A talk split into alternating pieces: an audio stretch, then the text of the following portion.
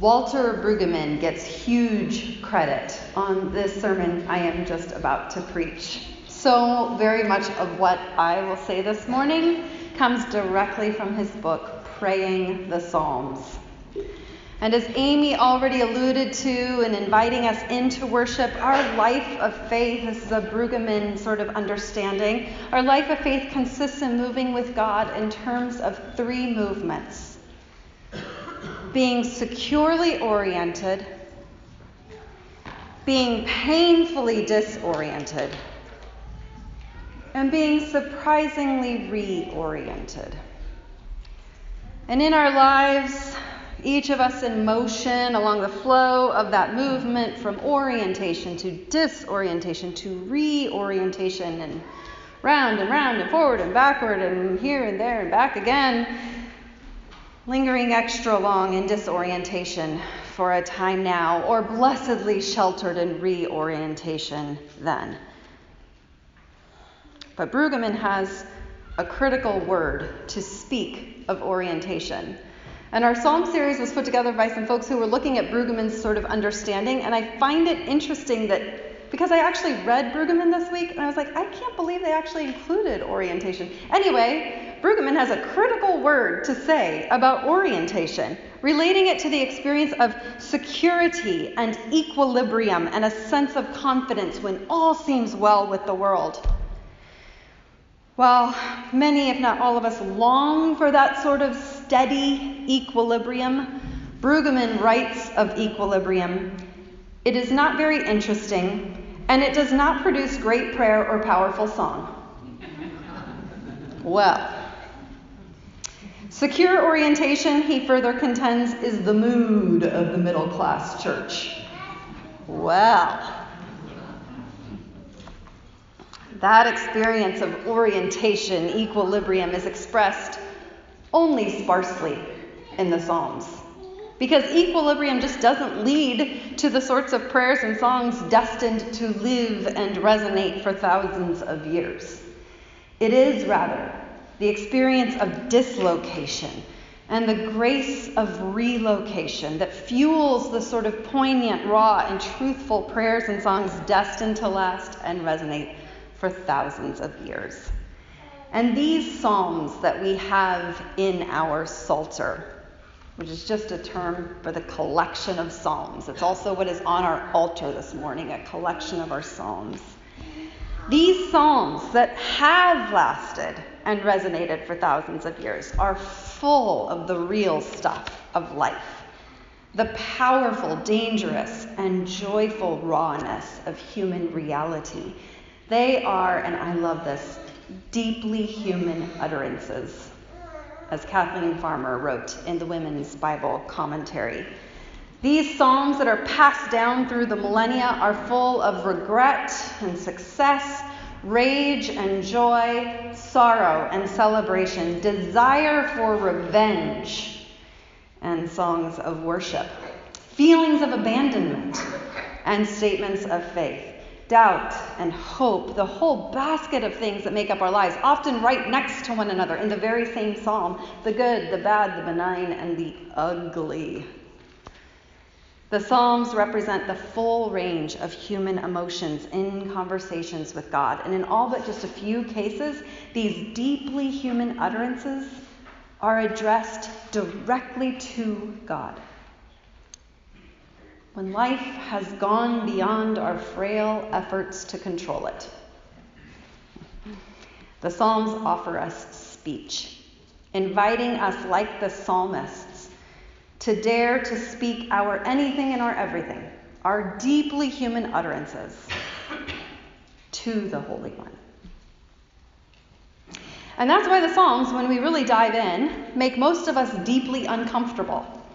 And I say deeply dive in because so many times we only hear or sing the prettier excerpts of those songs, skipping over, you know, bashing babies' heads into rocks to name one extreme example.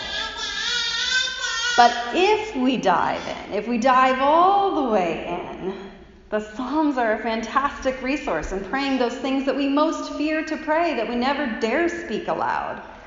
the deepest unspeakable thoughts and feelings that emerge from our lives as we flow through orientation, disorientation, and reorientation. And yet, I can say all of this, and though I love in theory the way that the Psalms offer us a way to voice the unspeakable, in reality, I cringe almost every time that I stop to actually read a psalm, a whole psalm, with all the nasty bits included. So many of the psalms just feel a bit too harsh, a bit too raw, a bit too vengeful, a bit too vulgar. The psalms are at odds with the normal speech of most of us, the normal speech of a stable, functioning, one might say self deceptive culture in which everything must be kept running, young, and smooth. The Psalms reveal that life is not stable, that we are not oriented securely, that equilibrium is mostly just a hoax, that as we proclaim in our longest night service each winter solstice, one of my favorites of the year, our world is not well or whole. But despite the too harsh, the too raw, the too vengeful, the too vulgar, there they are, thousands of years later. There they are, there they are. Or perhaps not despite those nastier bits, perhaps they're still around because of how the Psalms rub against our status quo. Written over the course of five centuries, preserved by oral tradition, until they were written in Hebrew around the 6th century BCE, transcribed countless of times since then. If you listen closely, you can hear quill on parchment and fingers on keys. Alive for nearly three millennia, there they are. I think it's because the Psalter knows that life is dislocated. These are the eloquent, passionate songs and prayers of people who are at the desperate edge of their lives. There's no real orientation, no real equilibrium. When we're really honest, there's only ever disorientation and the occasional grace of reorientation. A reorientation that always inevitably becomes again disorientation because Sudan or cancer, or a giant homeless encampment, or just failing again in one of the million small and large ways I'm particularly prone to fail disorientation. I've struggled this week to know how I might preach Psalm 1, our particular psalm for this morning, and I finally decided not to. To instead share as I have about the Psalms as a collection to explore how they've come to be. Because I've decided, at least for this week, that individual Psalms aren't so much to be preached as they are to be prayed. And even more, individual Psalms aren't so much to be prayed precisely as is, as they've been handed to us. Although that is lovely. We sang a version of a psalm, and, and that's, a, that's a lovely practice. But perhaps in addition to that, the psalms aren't just intended to be prayed precisely as is, they are intended to inspire our own imaginations for our own prayers from the particularities of the dislocation of our own lives, inspiring us to take the good, the bad, the benign, and the ugly from our own lives and dare to address it to the Holy One. When life has gone beyond our frail efforts to control it, the Psalms offer us speech, inviting us, like the psalmists, to dare to speak our anything and our everything, our deeply human utterances, directly to God. So that I might, for example, launch from our Psalm 1 this morning with its happiness comes to those and its trees planted by flowing streams. And it's two paths, one for the just and the other for the wrongdoers.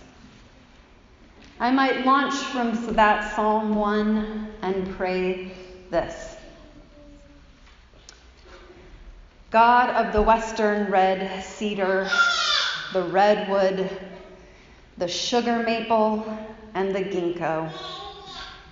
I don't know about happiness. Frankly, I'm more interested in some justice at long last. Reject the path of violence? Yes. But too many people have not gotten that memo. Too many systems are so entrenched in violence and harm that it threatens to overwhelm me and lead me in paths of despair. And about those criminals, why would I refuse to associate with criminals when our country is so screwed up about who it considers a criminal to be? So that bankers walk free and desperate mothers sit behind bars. No, like Jesus, let me associate with the supposed criminals and challenge the world's powers, the true criminals, until all are free, truly free. God of the Douglas fir, the giant sequoia, the white oak and the catalpa. I don't know about happiness. Frankly, I'm more interested in some justice at long last. When will that gathering of the just take place?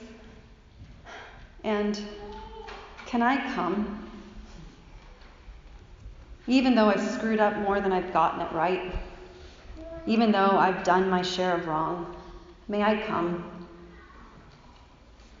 And though I'm sick of the wicked and the evil, yep, I'll call it evil, the evil that they perpetrate on this earth, its trees, and on the people and creatures of this earth, still, can we please say that those lost are not irretrievably so? Please? How about redemption instead? How about reparation? True recognition of and reparation of harm done. God of the Sitka spruce, the Joshua tree, the hickory, and the weeping willow. Maybe I do know a little something of happiness. Because when I imagine us, every last one of us, as a tree planted by a flowing stream, when I imagine us, every last one of us, bearing fruit and giving life, when I imagine us, every last one of us, cooperating in just systems of flourishing, well, then I can imagine happiness. Indeed. God of the ponderosa pine, the quaking aspen grove, the flowering dogwood, and the tamarack, make us, your trees, just kind, life giving, and yes, at the last, even happy. And so, amen.